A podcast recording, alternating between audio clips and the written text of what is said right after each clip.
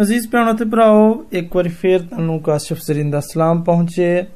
ਤੇ ਬੜਾ ਹੀ ਖੂਬਸੂਰਤ ਮਜ਼ਮੂਨ ਮੈਂ ਤੁਹਾਡੇ ਸਾਹਮਣੇ ਬਿਆਨ ਕਰਨਾ ਚਾਹਨਾ ਵਾਂ ਜਿਹਦਾ ਨਾਮ ਹੈ ਚਰਨੀ ਤੇ ਸਲੀਬ ਮੁਕੱਦਸ ਰਾਤ ਆ ਗਈ ਇਹ ਕ੍ਰਿਸਮਸ ਦੀ ਰਾਤ ਹੈ ਇਸ ਖਾਮੋਸ਼ ਰਾਤ ਦੀ ਖਾਮੋਸ਼ੀ ਵਿੱਚ ਮੇਰੇ ਖਿਆਲਾਤ ਗੁਜ਼ਸ਼ਤਾ 2000 ਸਾਲਾਂ ਦੀ ਫਜ਼ਾ ਵਿੱਚ ਘੁੰਮਣ ਨੇ ਮੈਂ ਆਪਣੇ ਆਪ ਨੂੰ ਉਸ ਗੌਰਵ ਖੌਸ ਦੀ ਦੁਨੀਆ ਵਿੱਚ ਲੈ ਜਾਣਾ ਚਾਹਨਾ ਵਾਂ ਮੈਂ ਆਪਣੇ ਸਾਹਮਣੇ ਇੱਕ ਬਾਗ ਵੇਖਣਾ ਵਾਂ ਇਹ ਬਾਗ ਜਿਹੜਾ ਖਮੋਸ਼ੀ ਦੇ ਵਿੱਚ ਮਲਫੂਫ ਹੈ ਇਹ ਬਦੀ ਤੇ ਸ਼ਰਾਰਤ ਦਾ ਆਇਨਾਦਾਰ ਹੈ ਖਮੋਸ਼ ਰਾਤ ਇਹ ਖੌਫਨਾਕ ਖਮੋਸ਼ੀ ਤੇ ਸਕੂਤ ਦੀ ਰਾਤ ਹੈ ਮੈਂ ਇਸ ਕਿਸਮ ਦੀ ਖਮੋਸ਼ੀ ਤੋਂ ਬੜੀ ਚੰਗੀ ਤਰ੍ਹਾਂ ਵਾਕਿਫ ਹਾਂ ਪਿਛਲੀ ਜੰਗ ਦੇ ਦੌਰਾਨ ਅਸੀਂ ਦਰਖਤਾਂ ਨਾਲ ਟੱਕੀਆਂ ਹੋਈਆਂ ਖੰਦਕਾਂ ਵਿੱਚ ਬੈਠੇ ਦੁਸ਼ਮਣ ਦੇ ਹਮਲੇ ਦਾ ਇੰਤਜ਼ਾਰ ਕਰਦੇ ਸਾਂ ਉਸ ਤਨਹਾਈ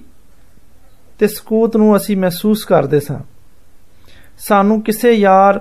ਜਾਂ ਸੱਜਣ ਨਾਲ ਕੋਈ ਸਰੋਕਾਰ ਨਹੀਂ ਸੀ ਇਸ ਬਾਗ ਵਿੱਚ ਸਾਡੇ ਸਾਹਮਣੇ ਇੱਕ ਬੰਦਾ ਏ ਜਿਹਦੀ ਕਮੀਜ਼ ਪਸੀਨੇ ਨਾਲ ਤਰਵੇ ਤੋਂ ਉਹਨੇ ਉਹਨੂੰ ਮਜ਼ਬੂਤੀ ਨਾਲ ਫੜਿਆ ਹੋਇਆ ਉਹ ਬੜੇ ਪੇਚੋਤਾਬ ਖਾਣ ਡਿਆ ਜਿਵੇਂ ਉਹ ਕਿਸੇ ਗੈਰ ਮਰਈ ਕਿਸੇ ਨਾ ਨਜ਼ਰ ਆਉਣ ਵਾਲੇ ਸ਼ਾਇਦ ਦੇ ਨਾਲ ਲੜਨ ਡਿਆ ਹੈ ਇਹ ਸਾਡਾ ਖੁਦਾਵੰਦ ਹੈ ਜਿਨੇ ਇਨਸਾਨੀਅਤ ਨੂੰ ਇਖਤਿਆਰ ਕੀਤਾ ਤੇ ਉਹ ਕਰਾਉਂਦਿਆਂ ਹੋਇਆਂ ਕਹਿਣ ਡਿਆ ਏ ਨਹੀਂ ਨਹੀਂ ਨਹੀਂ ਇੰਜ ਨਹੀਂ ਆਏ ਖੁਦਾ ਅਗਰ ਮੁਮਕਨ ਹੋਵੇ ਤੇ ਪਿਆਲਾ ਮੇਰੇ ਤੋਂ ਟਲ ਜਾਏ ਇਹਨਾਂ ਲਫ਼ਜ਼ਾਂ ਤੋਂ ਸਾਫ਼ ਪਤਾ ਚੱਲਦਾ ਹੈ ਕਿ ਇਹਨਾਂ ਦਾ ਮਤਲਬ ਕੀ ਹੈ ਉਹ ਇੱਕ ਲਮਹੇ ਦੇ ਵਿੱਚ ਆਪਣੀ ਸਾਰੀ ਜ਼ਿੰਦਗੀ ਨੂੰ ਵੇਖ ਲੈਂਦਾ ਹੈ ਕਿਸ ਤਰ੍ਹਾਂ ਉਹਨੇ ਇਨਸਾਨੀ ਜ਼ਿੰਦਗੀ ਨੂੰ ਇਖਤਿਆਰ ਕੀਤਾ? ਜਦੋਂ ਉਹ 12 ਸਾਲ ਦਾ ਸੀ ਤੇ ਉਹਨੇ ਪੂਰੇ ਤੌਰ ਤੇ ਮਹਿਸੂਸ ਕੀਤਾ ਕਿ ਉਹ ਕੌਣ ਹੈ? ਉਹਨੇ ਆਪਣੀ ਮਾਂ ਨੂੰ ਆਖਿਆ ਕਿ ਤੈਨੂੰ ਨਹੀਂ ਪਤਾ, ਮੈਂ ਆਪਣੇ ਪਿਓ ਦੇ ਸਾਰੇ ਕੰਮ ਪੂਰੇ ਕਰਨੇ ਨੇ। ਇੰਜ ਮਸੀਹ ਬਤੌਰ ਇਨਸਾਨ ਵੱਧਦਾ ਗਿਆ ਤੇ ਇਸੇ ਤਰ੍ਹਾਂ ਉਹਦੇ ਮਹਿਸੂਸਾਤ ਤੇ ਉਹਦਾ ਸ਼ੌਰ ਵੀ ਵੱਧਦਾ ਗਿਆ। ਆਪਣੀ ਤਾਲੀਮਾਤ ਦੇ ਆਗਾਜ਼ ਦੇ ਵਿੱਚ ਹੀ ਉਹਨੇ 40 ਦਿਨ ਦਾ ਰੋਜ਼ਾ ਰੱਖਿਆ ਤੇ ਉਹਨੇ ਸ਼ੈਤਾਨ ਨੂੰ ਹੁਕਮ ਦਿੱਤਾ ਕਿ ਐ ਸ਼ੈਤਾਨ ਮੁਝ ਸੇ ਦੂਰ ਹੋ ਸਿਰਫ ਖੁਦਾਏ ਵਾਹਿਦ ਨੂੰ ਹੀ ਸਜਦਾ ਕਰਨਾ ਰਵਾਏ ਉਹ ਗਤਸਮਨੀ ਬਾਗ ਵਿੱਚ ਇਨ੍ਹਾਂ ਹੀ ਖਿਆਲਾਂ ਦੇ ਵਿੱਚ ਇਜ਼ਾਫਾ ਕਰਦੇ ਹੋਏ ਕਹਿੰਦਾ ਹੈ ਮੇਰੀ ਮਰਜ਼ੀ ਨਹੀਂ ਬਲਕਿ ਆਏ ਬਾਪ ਤੇਰੀ ਮਰਜ਼ੀ ਪੂਰੀ ਹੋਵੇ ਫਿਰ ਉੱਠ ਕੇ ਆਪਣੇ ਮੂੰਹ ਤੋਂ ਪਸੀਨਾ ਪੂੰਝਦਾ ਹੈ ਤੇ ਹੌਲੀ-ਹੌਲੀ ਅੱਗੇ ਵਧਦਾ ਹੈ ਤੇ ਉਹਨਾਂ ਸ਼ਾਗਿਰਦਾਂ ਨੂੰ ਜਿਹੜੇ ਸਾਉਂਡੇ ਸਨ ਕਹਿੰਦਾ ਏ ਉਠੋ ਉਹ ਘੜੀ ਆ ਪਹੁੰਚੀ ਆਓ ਚਲਿਏ ਤੇ ਉਹਨਾਂ ਦੇ ਅੱਗੇ ਅੱਗੇ ਚੱਲ ਪੈਂਦਾ ਹੈ ਤੇ ਆਪਣੇ ਆਪ ਨੂੰ ਗ੍ਰਿਫਤਾਰ ਕਰਨ ਵਾਲਿਆਂ ਦੇ ਹਵਾਲੇ ਕਰ ਦਿੰਦਾ ਹੈ ਅਜ਼ੀਜ਼ ਭੈਣੋ ਤੇ ਭਰਾਓ ਆਪਣੇ ਆਪ ਨੂੰ ਦੁਸ਼ਮਣਾਂ ਦੇ ਹਵਾਲੇ ਕਰ ਦੇਣੇ ਦਾ ਮਤਲਬ ਸਮਝਣਾ ਬੜਾ ਹੀ ਮੁਸ਼ਕਲ ਹੈ ਇਹਦਾ ਮਤਲਬ ਇਹ ਕਿ ਲੋਕਾਂ ਦਾ ਹਜੂਮ ਤੁਹਾਡੇ ਉੱਤੇ ਹਮਲਾਵਰ ਹੁੰਦਾ ਹੈ ਜਿਹੜਾ ਤੁਹਾਡੇ ਕੱਪੜੇ ਲਾ ਲੈਂਦਾ ਤੁਹਾਡੀ ਰੂਹ ਤੇ ਤੁਹਾਡੇ ਜਿਸਮ ਉੱਤੇ ਕਾਬਜ਼ ਹੋ ਜਾਂਦਾ ਹੈ ਤੇ ਤੁਹਾਡੀ ਜ਼ਿੰਦਗੀ ਦਾ ਖਾਤਮਾ ਕਰੀਬ ਪਹੁੰਚਾ ਦਿੰਦਾ ਇਹ ਲੋਕੀ ਤੁਹਾਨੂੰ ਕੁਚਲਣ ਤੁਹਾਨੂੰ ਤਬਾਹੋ ਬਰਬਾਦ ਕਰਨ ਤੇ ਤੁਹਾਡਾ ਕਾਫੀਆ ਤੰਗ ਕਰ ਦੇਣਾ ਚਾਹੁੰਦੇ ਨੇ ਆਪਣੇ ਆਪ ਨੂੰ ਦੁਸ਼ਮਣਾਂ ਦੇ ਹਵਾਲੇ ਕਰ ਦੇਣਾ ਮੌਤ ਦੇ ਹਵਾਲੇ ਕਰ ਦੇਣ ਦੇ ਬਰਾਬਰ ਹੈ ਇਹ ਮੌਤ ਉਸ ਸਿਪਾਹੀ ਦੀ ਮੌਤ ਦੇ ਨਾਲ ਮਿਲਦੀ ਜੁਲਦੀ ਏ ਜਿਨੇ ਡਾਕੂਆਂ ਨੂੰ ਹਲਾਕ ਕਰਤਾ ਹੋਵੇ ਉਸ ਬਾਗੀ ਵਗਰੀਏ ਇਹ ਕਿ ਮਸੀਹ ਦੀ ਮੌਤ ਜਿਹਨੂੰ ਸਿਪਾਹੀਆਂ ਨੇ ਗ੍ਰਿਫਤਾਰ ਕਰਕੇ ਕਤਲ ਕਰਤਾ ਹੋ ਉਸ ਹਬਸ਼ੀ ਦੀ ਮੌਤ ਦੀ ਮਾਨੰਦ ਹੈ ਜਿਹਨੂੰ ਸਫੇਦ ਰੰਗ ਦੇ ਲੋਕਾਂ ਨੇ ਮਾਰ ਸੁੱਟਿਆ ਹੋਇਆ ਇਹ ਮੌਤ ਹਰ ਉਸ ਸ਼ਖਸ ਦੇ ਮੌਤ ਵਾਂਗੂ ਹੈ ਜਿੰਨੂੰ ਸ਼ੈਤਾਨ ਲੋਕਾਂ ਨੇ ਮੌਤ ਦੇ ਘਾਟ ਲਾਤਾ ਹੋਵੇ ਚੰਦ ਘੰਟਿਆਂ ਬਾਅਦ ਉਹਦੀ ਮਾਂ ਮਰੀਮ ਜਿਹੜੀ ਉਸ ਵੇਲੇ ਅਧੇੜੋ ਮਰਚੇ ਸੀ ਸੜਕ ਕੰਡੇ ਖਲੋਤੀ ਏ ਉਹ ਆਪਣੇ ਸੋਹਣੇ ਪੁੱਤਰ ਦਾ ਖੂਨ ਅਸ਼ਾਮ ਦੁਸ਼ਮਣਾ ਤੋਂ ਤਮਸਖਰ ਉੱਡਦਾ ਵੇਖ ਕੇ ਡਰੀ ਹੋਈ ਏ ਸ਼ਾਇਦ ਕ੍ਰਿਸਮਸ ਦੇ ਮੌਕੇ ਉੱਤੇ ਇਸ ਖੂਨੀ ਮੰਜ਼ਰ ਦੀ ਤਸਵੀਰ ਕਸ਼ੀ ਤੁਹਾਨੂੰ ਹੈਰਾਨ ਕਰ ਦੇਵੇ ਪਰ ਹਕੀਕਤ ਇਹ ਵੇ ਕਿ ਕਲੀਸਿਆ 2000 ਸਾਲਾਂ ਦੇ ਵਿੱਚ ਚਰਨੀ ਤੋਂ ਸਲੀਬ ਨੂੰ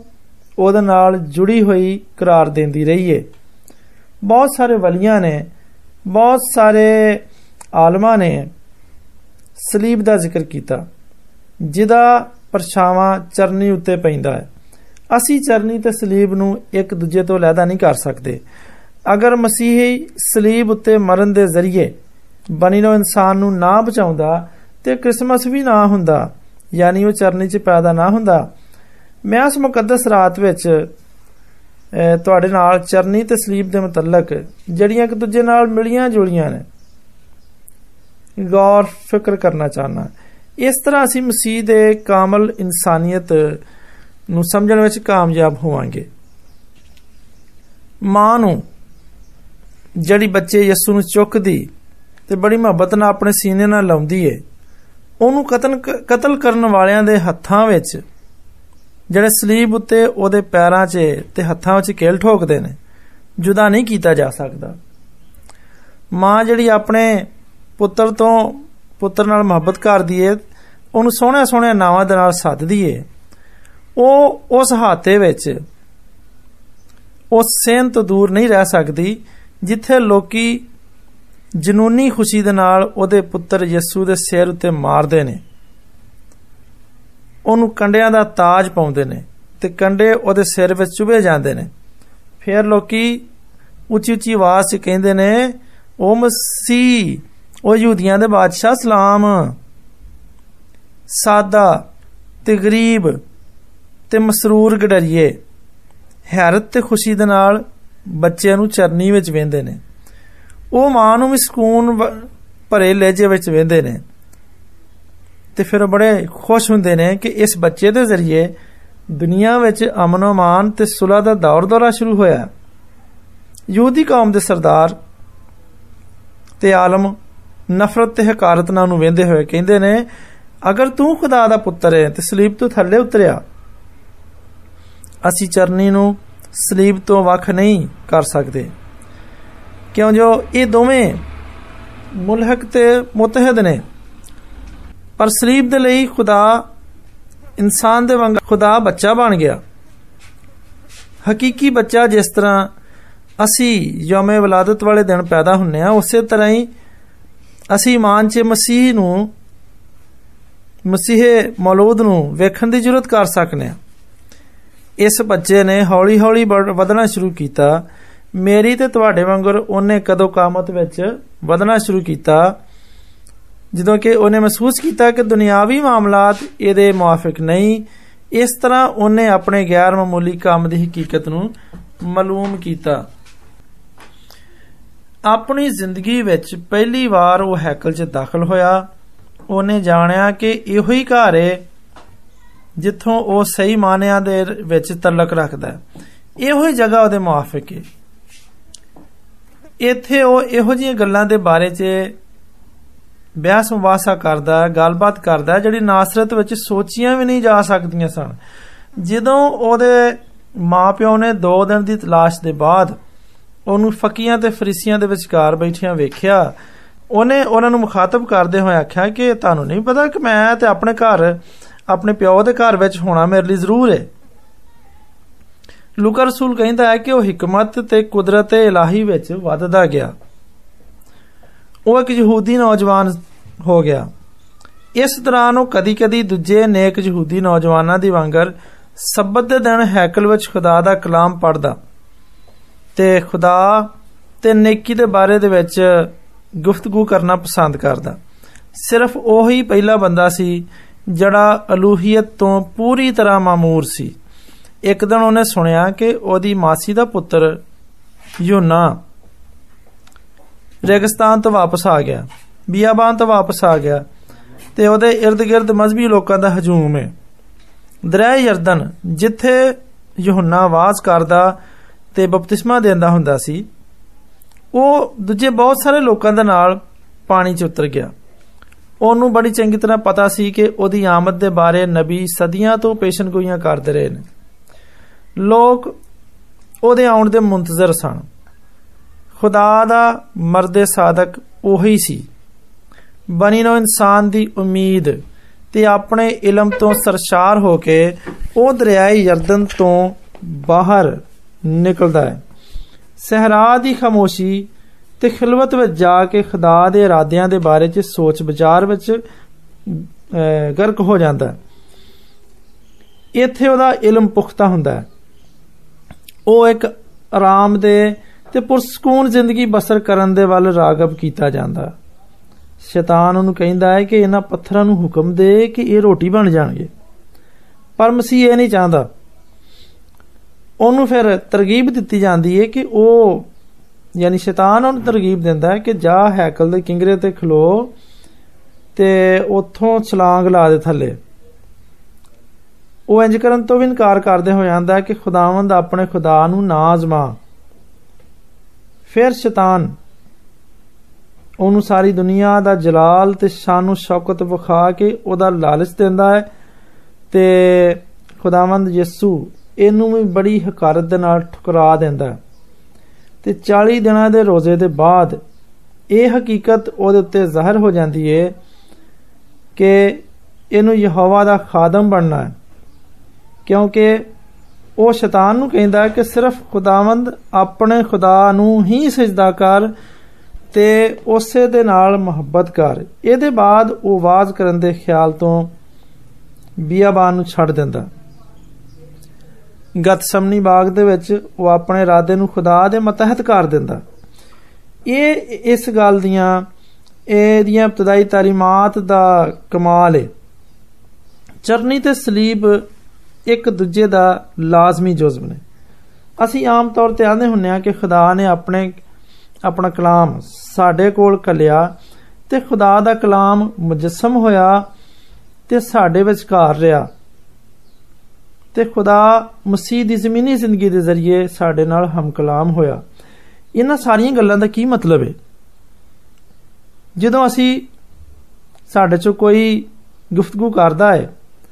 ਤੇ ਅਸੀਂ ਉਹਦੇ ਖਿਆਲਾਤ ਤੋਂ ਆਸ਼ਨਾ ਹੋ ਜਾਂਦੇ ਆ ਅਸੀਂ ਉਹਦੀਆਂ ਖਾਸ਼ਾਂ ਤੇ ਉਹਦੇ ਇਰਾਦਿਆਂ ਨੂੰ ਤੇ ਜੋ ਕੁਝ ਉਹਦੇ ਦਿਲ ਵਿੱਚ ਹੁੰਦਾ ਜਾਣ ਲੈਂਦੇ ਆ ਲਫ਼ਜ਼ਾਂ ਦੇ ਵਸੀਲੇ ਦੇ ਨਾਲ ਇਨਸਾਨ ਆਪਣੇ ਆਪ ਨੂੰ ਦੂਜਿਆਂ ਉੱਤੇ ਜ਼ਾਹਰ ਕਰਦਾ ਹੈ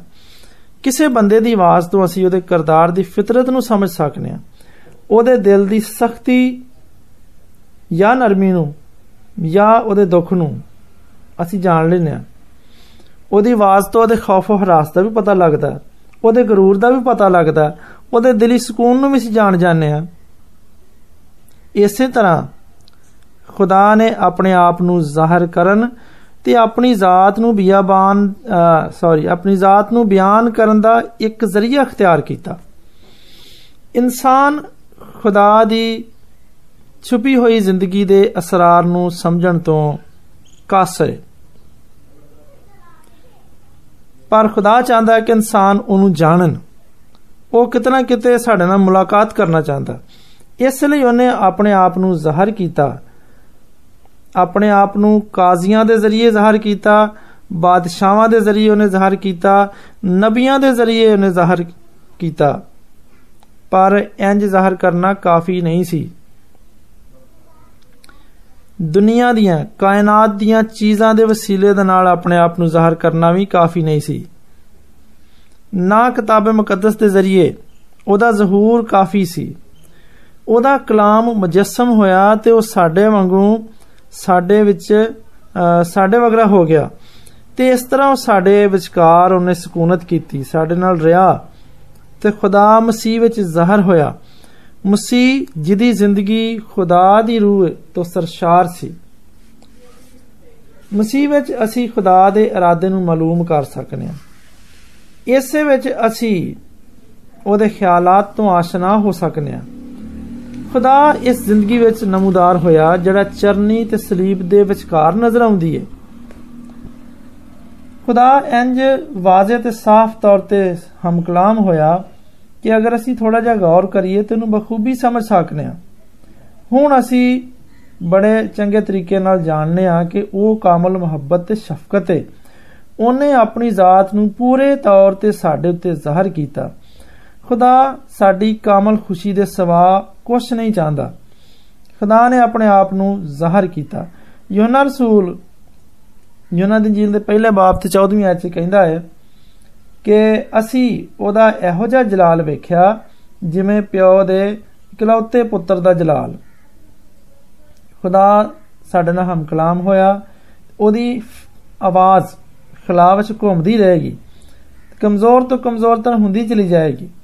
ਖੁਦਾ ਹਮ ਕਲਾਮ ਹੋਇਆ ਕਿਉਂਕਿ ਉਹ ਸਾਡੇ ਨਾਲ ਤਲਕ ਪੈਦਾ ਕਰਨਾ ਚਾਹੁੰਦਾ ਸੀ ਉਹ ਤਲਕ ਜਿਹਨੂੰ ਗੁਨਾਹ ਨੇ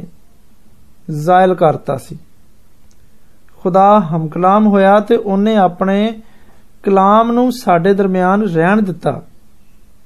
ਖੁਦਾ ਚਾਹੁੰਦਾ ਹੈ ਕਿ ਅਸੀਂ ਉਹਦੇ ਕਲਾਮ ਨੂੰ ਕਬੂਲ ਕਰੀਏ ਅਸੀਂ ਸਮਝੀਏ ਤੇ ਜਵਾਬ ਦਈਏ ਉਹ ਉਹਦੇ ਨਾਲ ਸਾਡੇ ਰਵਈਏ ਨੂੰ ਮਾਲੂਮ ਕਰਨਾ ਚਾਹੁੰਦਾ ਕਿ ਉਹਦਾ ਕਲਾਮ ਦੁਨੀਆ ਵਿੱਚ ਸੀ ਅਗਰਚੇ ਦੁਨੀਆ ਉਸੇ ਦੇ ਜ਼ਰੀਏ ਪੈਦਾ ਹੋਈ ਸੀ ਪਰ ਉਹਨੇ ਉਹਨੂੰ ਨਾ ਪਛਾਣਿਆ ਯਾਨੀ ਦੁਨੀਆ ਨੇ ਉਹਨੂੰ ਨਾ ਪਛਾਣਿਆ ਉਹ ਆਪਣੇ ਵਿੱਚ ਆਇਆ ਤੇ ਉਹਨਾਂ ਨੇ ਉਹਨੂੰ ਕਬੂਲ ਨਾ ਕੀਤਾ ਅਜ਼ੀਜ਼ ਭੈਣੋ ਤੇ ਭਰਾਓ ਕਾਸ਼ ਕਿ ਸਾਡੀਆਂ ਜ਼ਿੰਦਗੀਆਂ ਉਹਨੂੰ ਕਬੂਲ ਕਰਨ ਅਸੀਂ ਉਹਨੂੰ ਕਬੂਲ ਕਰੀਏ ਤੇ ਉਹਨੂੰ ਜਵਾਬ ਦਈਏ ਖੁਦਾ ਅੱਜ ਵੀ ਪੁਕਾਰਦਾ ਹੈ ਆਦਮ ਤੂੰ ਕਿੱਥੇ ਹੈ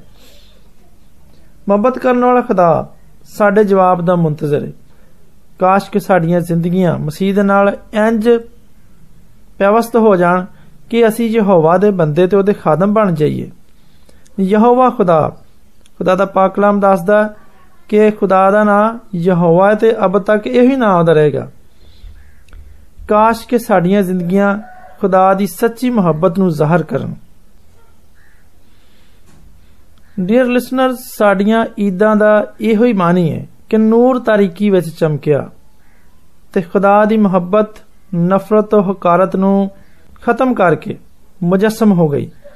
ਤਾਂ ਕਿ ਅਸੀਂ ਉਹਨੂੰ ਕਬੂਲ ਕਰਨ ਦੇ ਲਈ ਸਾਰੀਆਂ ਰੁਕਾਵਟਾਂ ਤੇ ਸਾਰੀਆਂ ਮੁਸ਼ਕਲਾਂ ਨੂੰ ਢਾ ਦਈਏ ਹਾਂ ਇਹਨਾਂ ਸਾਰਿਆਂ ਲੋਕਾਂ ਨੂੰ ਜਿਨ੍ਹਾਂ ਨੇ ਉਹਨੂੰ ਕਬੂਲ ਕੀਤਾ ਤੇ ਆਪਣੇ ਆਪ ਨੂੰ ਉਹਦੇ ਹਵਾਲੇ ਕਰਤਾ ਉਹਨੇ ਰੋਸ਼ਨੀ ਬਖਸ਼ੀ ਤਾਂ ਕਿ ਉਹ ਖੁਦਾ ਦੇ ਫਰਜ਼ੰਦ ਹੋ ਸਕਣ ਸਾਡੀਆਂ ਈਦਾਂ ਦਾ ਇਹੀ ਮਤਲਬ ਹੈ ਕਿ ਅਸੀਂ ਰੂਹਾਨੀ ਜ਼ਿੰਦਗੀ ਦੀ ਤਜਦੀਦ ਕਰੀਏ ਅਸੀਂ ਜ਼ਿੰਦਗੀ ਦੇ ਸਰਚਸ਼ਮੇ ਯਾਨੀ ਖੁਦਾ ਤੇ ਸਾਰੀ ਮਖਲੂਕ ਜ਼ਿੰਦਗੀ ਦੇ ਵਿਚਕਾਰ ਹਮ ਆਹੰਗੀ ਤੇ ਮੁਤਾਬਕਤ ਪੈਦਾ ਕਰੀਏ ਸਾਡੀ ਰੋਜ਼ਮਰਰਾ ਦੀ ਜ਼ਿੰਦਗੀ ਖੁਦਾ ਦੇ ਮੁਜੱਸਮ ਕਲਾਮ ਦੇ ਹੋਰ ਨੇੜੇ ਤੇ ਆਲਾ ਤੌਰ ਤੇ ਉਹਦੀ ਮਰਜ਼ੀ ਦੇ ਨਾਲ ਹਮਾਹੰਗ ਹੋਵੇ ਈਦ ਦਾ ਅਸਲ ਇਹੀ ਮਤਲਬ ਤੇ ਇਹੀ ਮਫਹੂਮ ਹੈ ਅਸੀਂ ਕਲਾਮੇ ਮੁਜੱਸਮ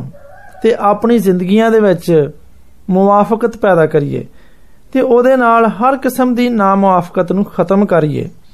ਜਿਸ ਵੇਲੇ ਅਸੀਂ ਖੁਦਾ ਦੀਆਂ ਖਾਸ਼ਾਂ ਤੇ ਆਪਣੀ ਜ਼ਿੰਦਗੀ ਦੇ ਵਿੱਚ ਹਾਂ ਮੰਗੀ ਪੈਦਾ ਕਰ ਲਾਂਗੇ ਤੇ ਅਸੀਂ ਰੂਹਾਨੀ ਸਕੂਨ ਤੇ ਆਰਾਮ ਨੂੰ ਜਿਹਦੇ ਫੈਜ਼ਾਨ ਦੇ ਲਈ ਮਸੀਹ ਪੈਦਾ ਹੋਇਆ ਹਾਸਲ ਕਰਨ ਵਿੱਚ ਕਾਮਯਾਬ ਹੋ ਜਾਵਾਂਗੇ ਸਾਡੀਆਂ ਈਦਾਂ ਇਸੇ ਸੂਰਜ 'ਚ ਮੁਬਾਰਕ ਹੋਣਗੀਆਂ ਮੇਰੀ ਦਿਲੀ ਖਾਹਿਸ਼ ਹੈ ਕਿ ਈਦ ਕਿਆਮਤੁਲ ਮਸੀਹ